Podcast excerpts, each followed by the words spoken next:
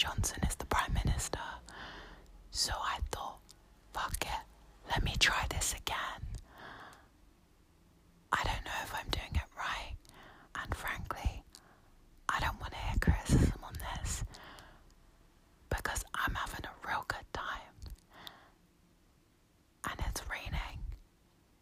Um, but I don't know how to record that in a way that you'd be able to hear it. There are literal kids doing this on the YouTube, and I don't know how they do it. So sorry. Um, but anyway, I'm gonna be talking normally for the rest of the episode because this is actually like I don't know, like it doesn't hurt, but it feels weird. It's like a lot of effort. I I don't think I could sustain this for a whole episode. So we're back. We're together again. We made it through the week. It's time for another episode. And I hope that we have a good time. And let's all believe in ourselves because, as I said, a fucking idiot like Boris Johnson is the Prime Minister. So, really, anything is possible. You could be the Prime Minister. I could be the Prime Minister. My cat could be the Prime Minister.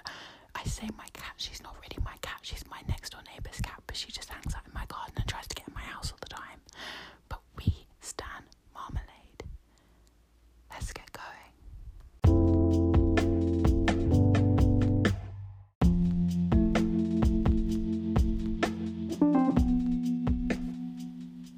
My high school boy said through a screen that he'd build me a house.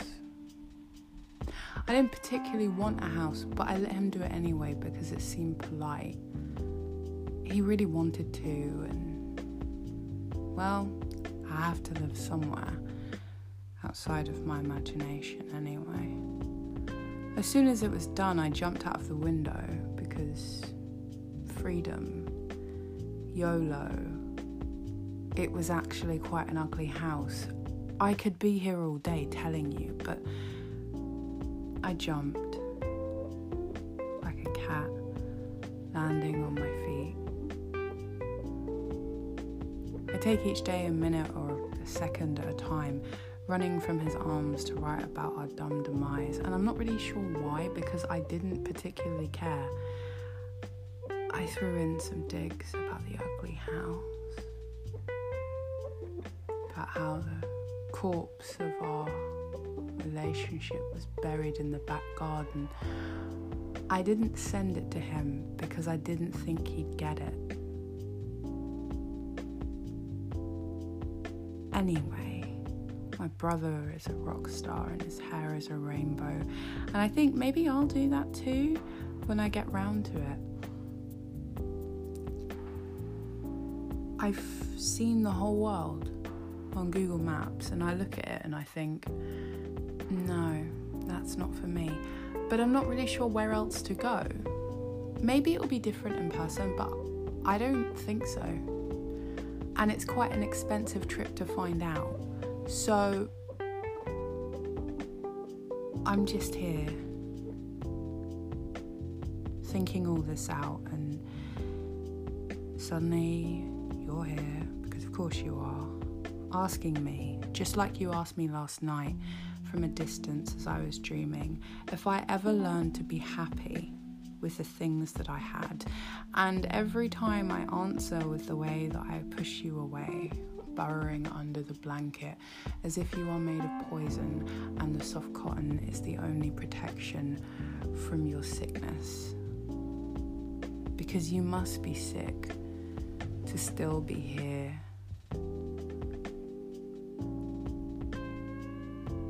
Sick or mad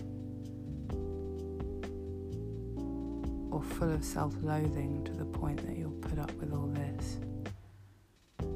And I know it's impolite, but to be fair, I was asleep.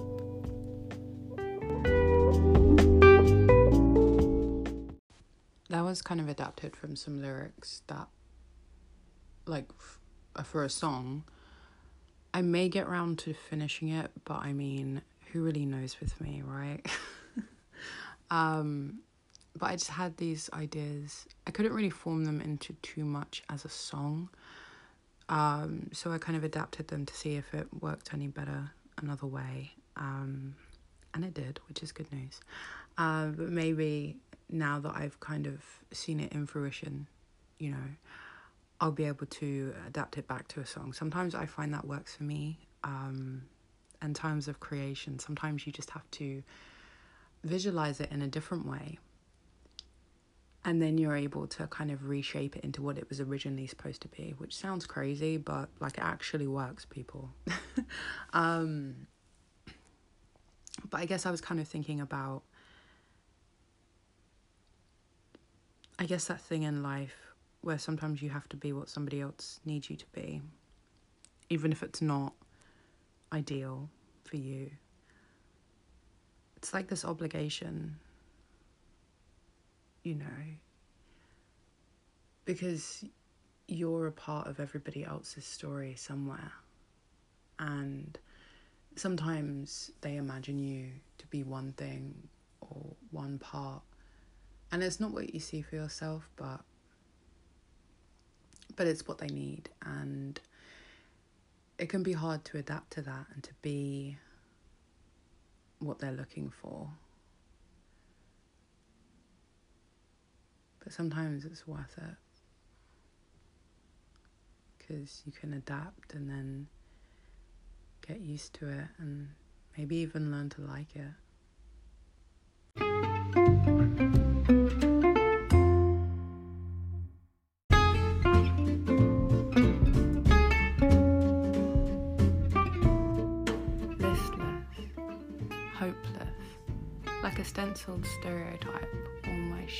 Have wings, as does my heart. And I lose my voice,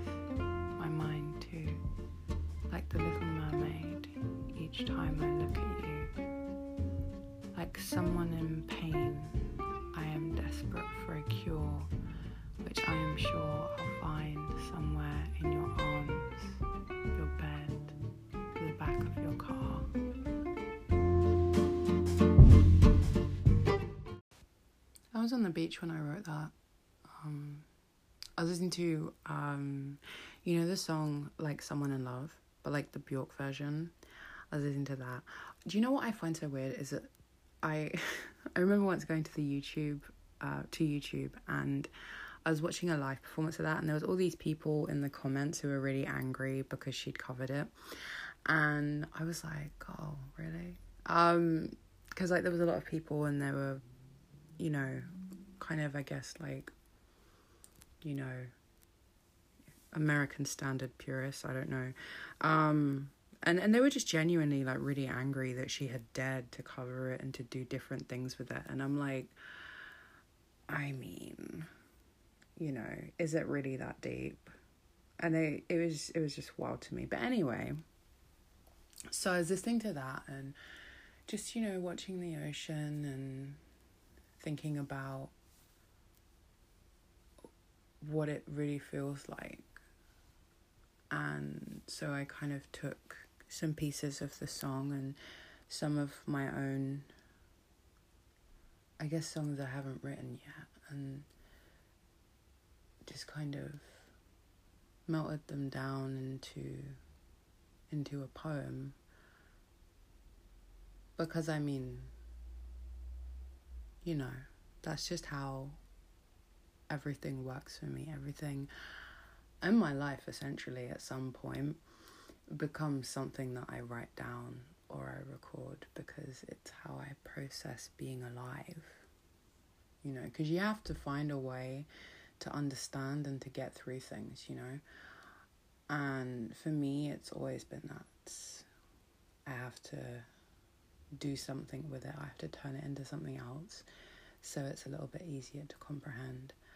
And sometimes I think that having those pesky emotional feelings for another person is one of the hardest to understand things of all.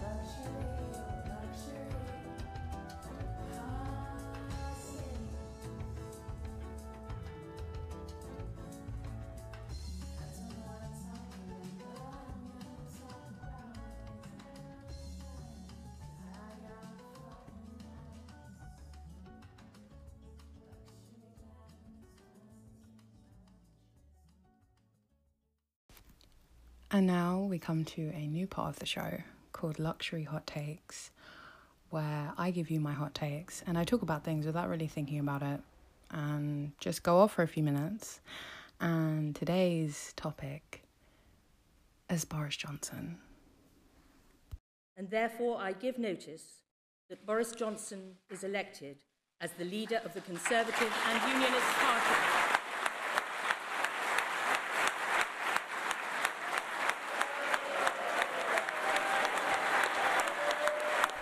Oh no. Good afternoon. I have just been to see Her Majesty the Queen, who has invited me to form a government, and I have accepted. I pay tribute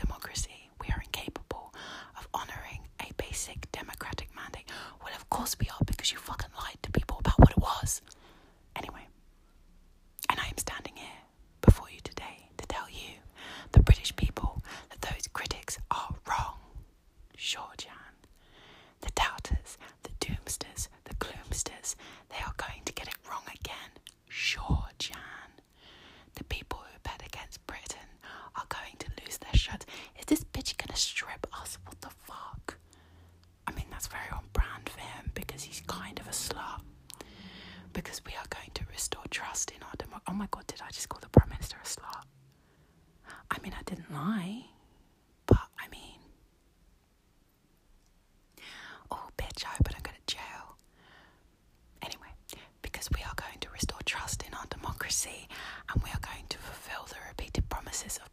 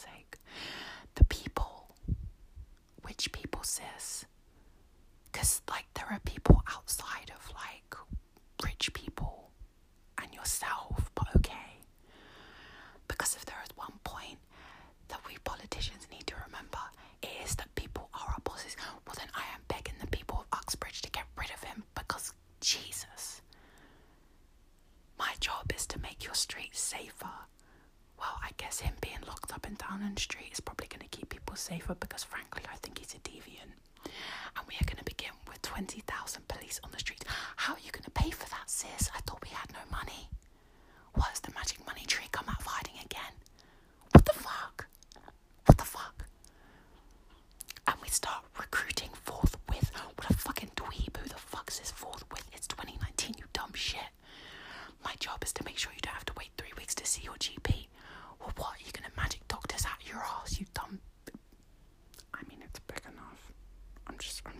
That was immature of me. I'm sorry. I'm sorry. And we start work this week with 20 new hospital upgrades and ensuring that the money for the NHS really does get to the front line. Well, where? Where's this? My job is to protect you or your parents or your grandparents from the fear of having to sell your home to pay for the cost of care. And so I'm announcing now on the steps of Downing Street that we will fix the crisis in social care once and for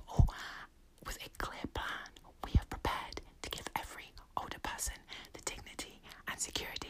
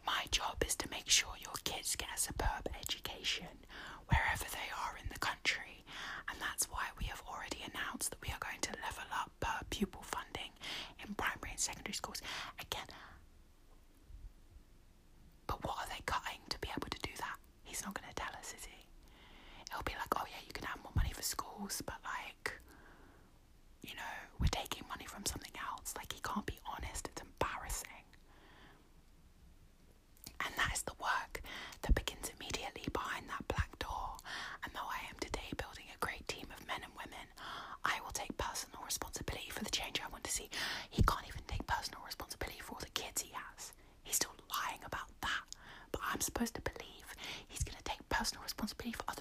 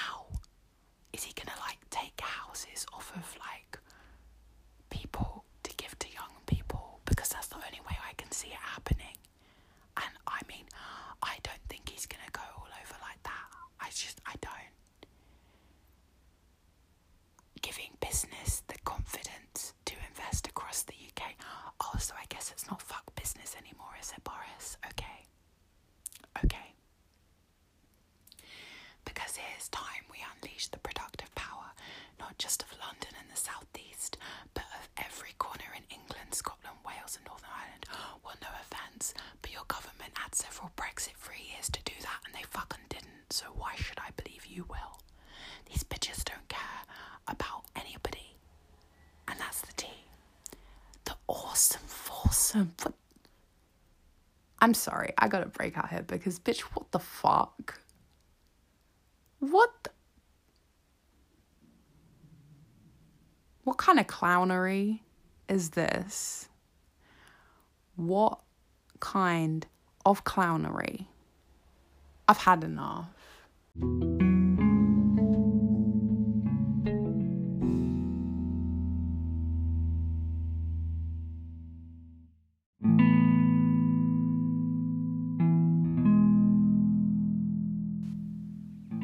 My pen at the hospital.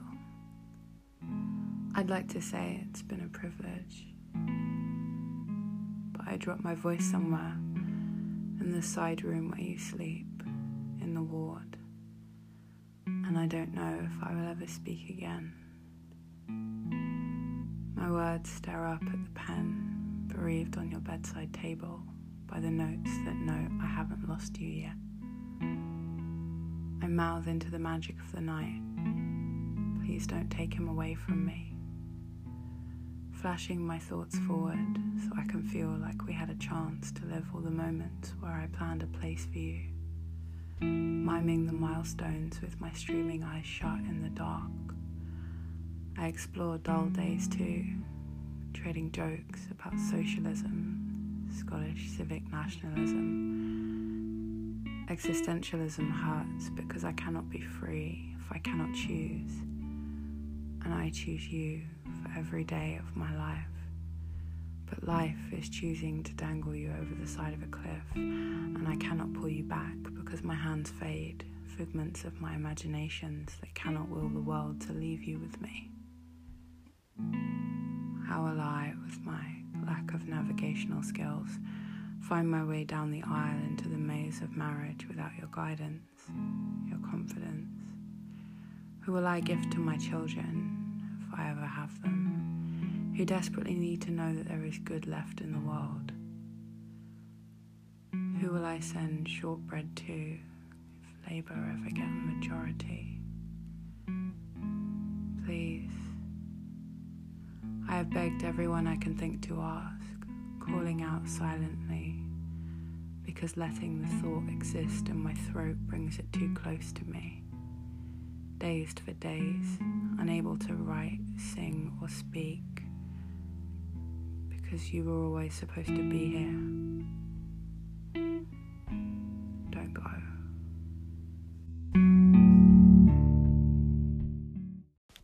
I think one of the cruelest tricks that life plays on you is I guess, kind of lulling you into that false sense of security about the people around you and the things that you can depend on that will always be there, right?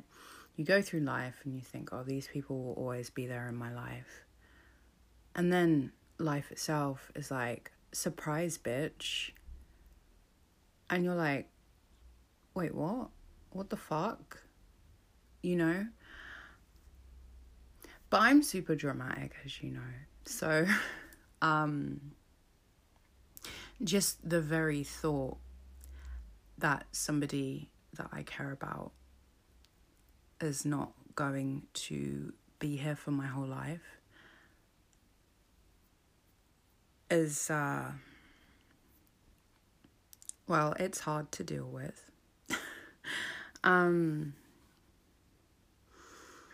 I mean, I guess maybe I've spent my whole life being able to delude myself that I don't know, I guess the world kind of revolves around me and if I really want to hard enough, I can keep people near me. And that, you know, I mean, I don't know how long I'm going to be alive. Um, but I guess I, I, I kind of pushed it away, the thought that I'm going to lose people along the way. And recently that's that's become very hard to avoid and to, to not think about. And it's it's hard because you you reach this point of this person isn't going to be around forever and we know that now because life is telling us exactly that. They're saying, you know, do what you need to do now. But it's hard because it's like it's like I'm jumping ahead and I'm thinking, well, what do I do at this point when they're not here? what am I supposed to do about this in the future? They they weren't supposed to do this. They weren't supposed to go anywhere. And it's crazy because I mean I knew eventually that they would because you see it happen to other people all the time. They lose people that they care about. And I, I don't know, I guess I just always thought, eh, it's not going to happen to me. Which is stupid because it literally has happened to me. There have been people in my life that I cared about who who are gone. They're not here. And I, I did adapt and I did find a way to deal with that. But when, when you're in that situation and, and it hasn't happened yet, and it might not happen for a very long time,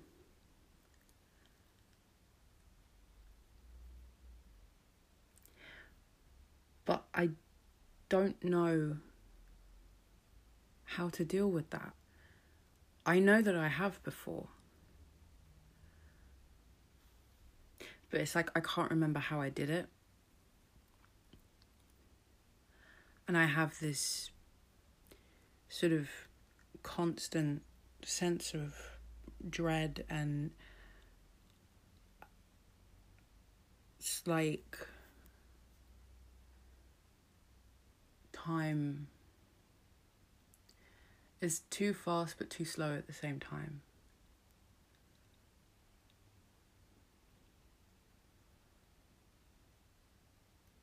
And so I write about it. And it's hard and it hurts. But it helps me remember it hasn't happened yet. They're still here. And you can do something with that. And they might be here for a long time. You don't know. It's it, on a serious and personal note, it's very unfair. I feel that I don't get to know these things because I like to know things and I I feel like attacked by the by the universe I don't get the intel here, but you know, whatever. Anyways, so it's like I have to tell myself through this other medium it's not time yet. It's still okay at the moment. But it takes a lot to get there and to hear it and to be able to say it to myself. Because sometimes telling yourself what you need to know and hearing it is hard. Somebody else can tell me the exact same thing, and frankly, I, I won't believe them. But if I tell myself, I'll hear it eventually, it's just gonna take me a fucking while. I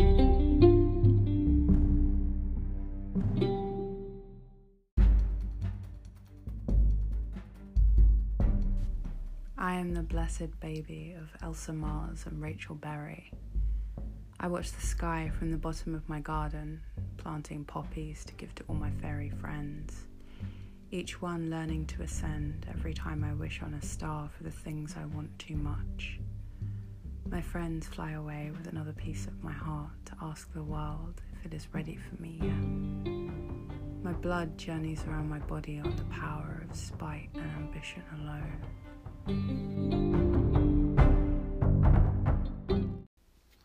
when I was younger, I, like many young people who grew up on a council estate and went to the local comprehensive, wanted to be famous. Um, I mean, pretty much everyone at my school did really. Um, you know, when when it came to the the careers talk, it would be you know, I want to be a footballer. I want to be on X Factor. I want to be on Big Brother. You know that kind of stuff. Um, so, and, and that was sort of right at the peak of the popularity of X Factor. You know, it wasn't like it is now, where, you know, if you win X Factor, you'll be famous for about two minutes and then you'll get dropped by Simon Cowell's record label because, you know, they haven't. they they've overestimated how popular X Factor winners will be because I mean now everyone knows there'll be a new one next year and you know they'll they'll come out with an album of covers and blah blah blah and so nobody really cares anymore but back then it was a big deal right like you know the winners at the time would get like number one singles number one albums sold out tours everything. Um because it was new and it was exciting and god i feel old. I'm re- do you know what? I'm really not that old. I'm really not. I say that like almost every week. I'm like, oh, I'm so old, but I'm actually not. But anyway, um, so it, you know, it was what everybody wanted because you know most of us were basically seeing it as a route to the things we didn't have. You know, um, I was quite pretentious as a teenager, as I'm sure you can imagine. So for me, I was like, you know, it was very, you know, she wears short skirts, I wear shorts, whatever, you know, but like vocation wise.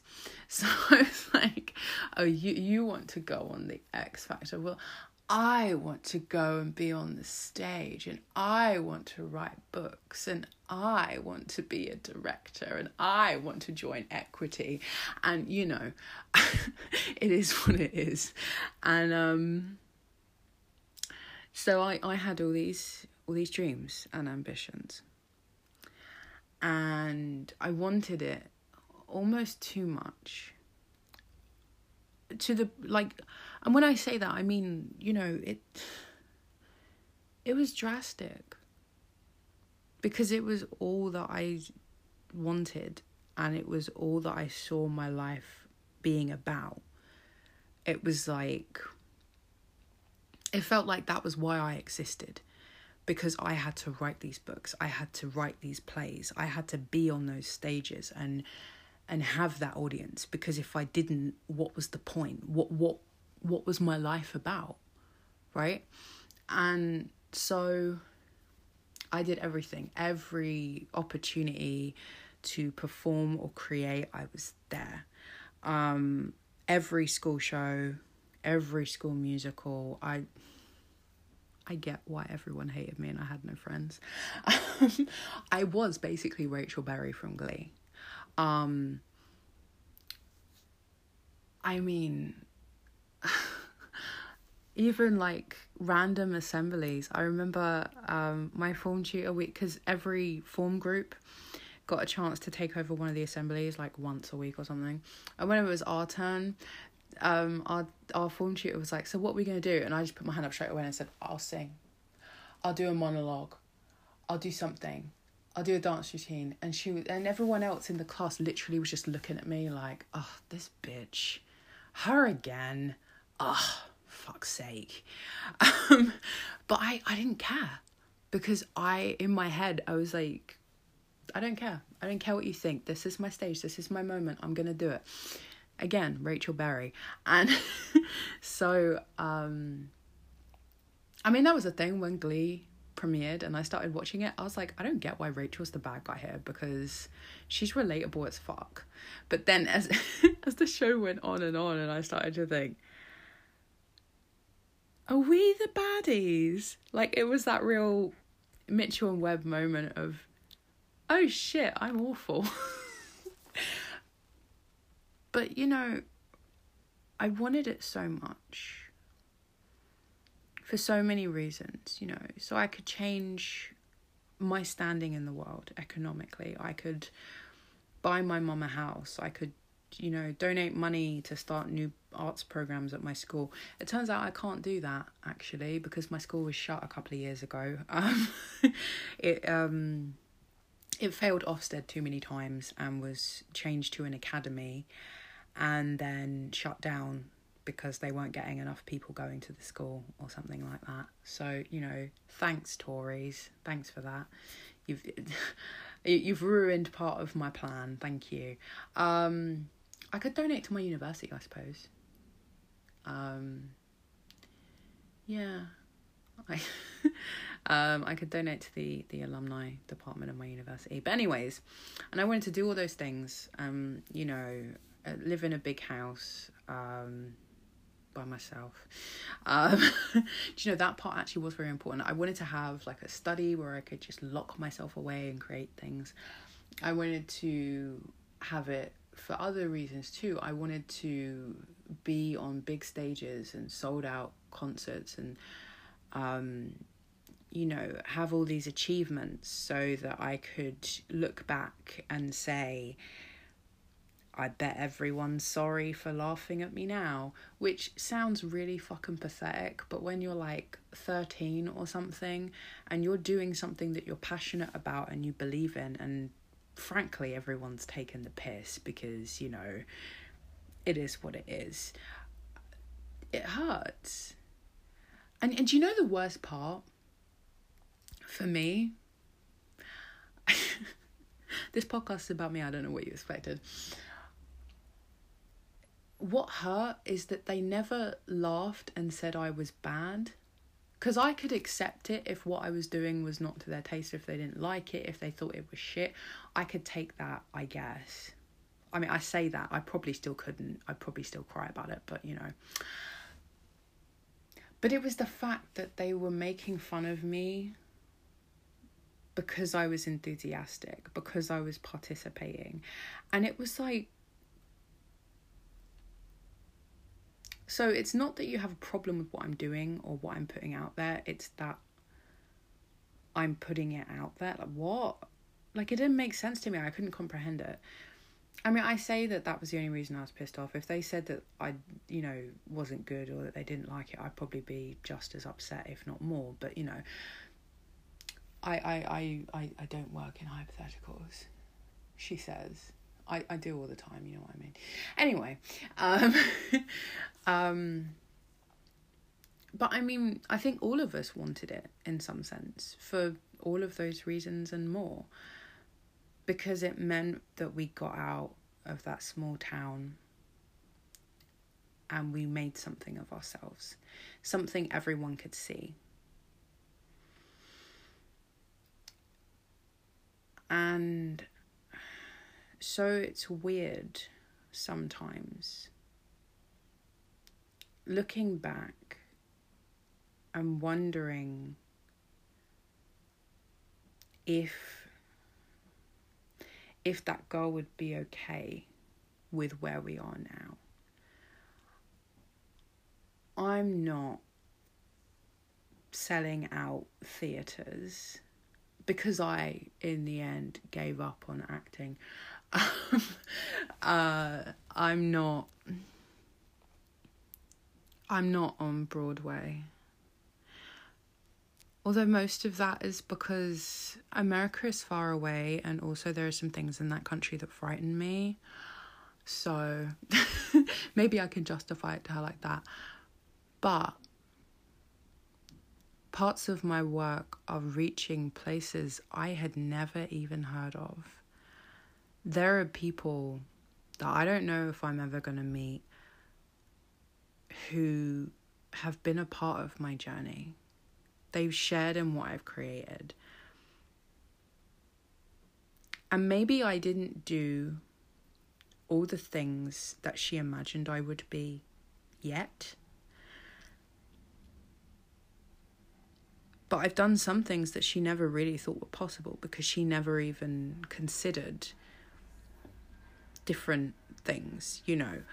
I got an email recently there is an aeroplane outside something something damn the heathrow extension i don't know. I don't even know where heathrow is so i don't even know if it's anything to do with that. Anyway do you know maybe i should have focused in geography at some point by the way. What can i do? It's too late. Um, but i i got an email uh, it was from a, a lady in canada. She said she'd bought copies of one of my books for her book group because it had been recommended to her. And she said they really enjoyed it.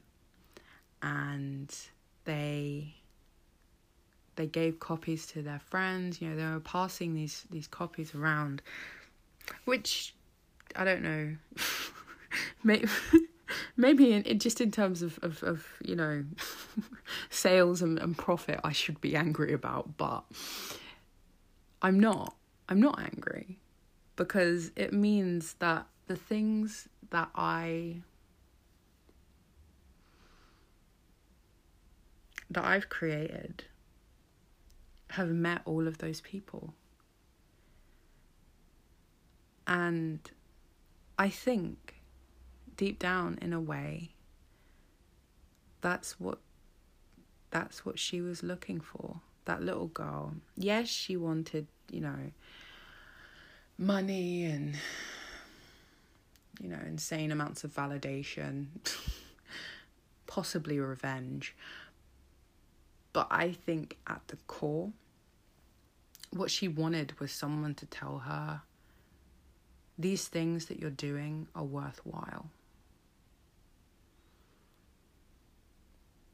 And that kind of feeling doesn't always come in the way that you think it will.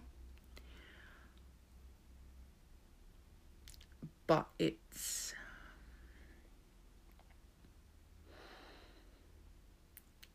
it feels good, man. um you know, when I go to a performance and people appreciate what I do, and I have people come to me after, again, that's something that I don't think she could have imagined. Because I think I wanted it in a very abstract and unreachable way because I had these these doubts and these worries and I guess it didn't make sense to hope for something I potentially couldn't have. So having those achievements that I've gained over the years, have you know, being able to find audiences and find people who appreciate what I do. I think that was what was missing from the fantasy back then. That was that additional kind of sweet ingredient and I guess sometimes I wish I could go back and I could show her, you know,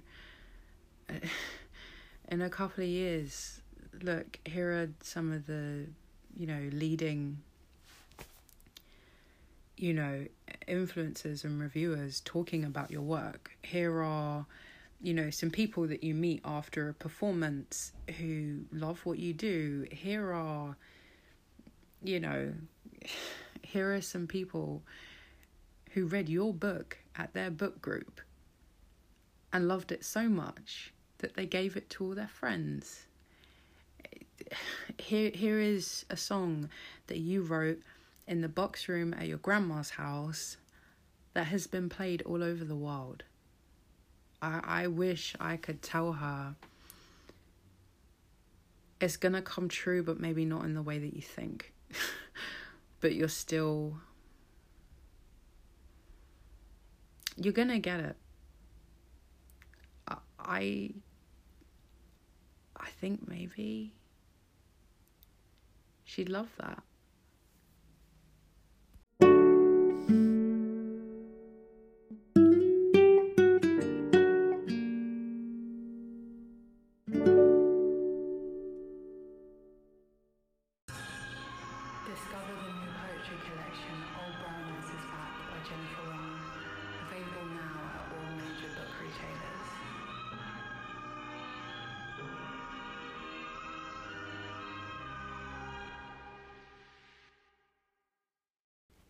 And that brings us to the end of the episode. I'm really sorry. I'm I'm recording this on my phone and I just like did the double click to get to another app, so you might have just heard that. My bad. Anyway, I'll be back again next week with another episode for you. But until then, you can visit my website, which is jenniferwan.com. Um, so there are lots of cool things there. There's videos, audio content, written content um, and the links to where you can find lots of other things. Um, my social media, you can find me on Twitter, Instagram, Facebook, SoundCloud, Tumblr, everywhere really, with the username Miss J Squared. Uh, but the links to that are also in the description. Um, I have a couple of live events coming up. The details for all of those are on my website. Um, today, actually, Um, I say today, this only applies if you're listening to this on Sunday when it's released. Um, but today I will be performing at the Poets Dictionary in London. Um, but there are some more live events also, um, and you can find the full details on my website and the link to buy tickets for that. Um, so that'll be really fun. Uh, you can support this show and other free to access projects that I do uh, through many different mediums. Um, you can support us on Patreon, um, which the description below contains the link for that. Um, I say that all the time, like I'm a YouTuber, in the description below. But I mean, for podcasts, I guess the description is also in the below. So, in the below, that's not. That's not correct speaking, and I don't care. Anyway, so you can find all the details for that um, on Patreon currently. Uh, for another couple of days, we have a special offer, so you can, when you subscribe on any tier, whether that's $1 or $10 or however many dollars you would like, you will get a free signed copy of my book, Old Brown Eyes is Back. Um, so that applies to all of the tiers, and all of the tiers on my Patreon get exclusive stuff. Um, so that stuff like access to the behind the scenes Instagram account where you can see sort of how my work is constructed and um, you know details of upcoming things. Um, some of the tiers also get to look at work early, early access to different projects. Uh, some of them get free copies of paid content. Um, some even get exclusive free merchandise. So there is lots of good stuff to be discovered there. So the links for that are in the description. Um, you can also make one off donations through PayPal or Ko-fi, and that uh, gets you access to the early release program so you can access some content early as well. Um, thank you to my pals over at Patreon Amanda, Kylie, Melissa, Anna, Sam, Katie, Josie, and Gabriella. You guys are the coolest. And thank you to everyone who listens because I'm very grateful that you just listen to me rambling on. It means a lot to me. I'll see you next week. Good night, my love.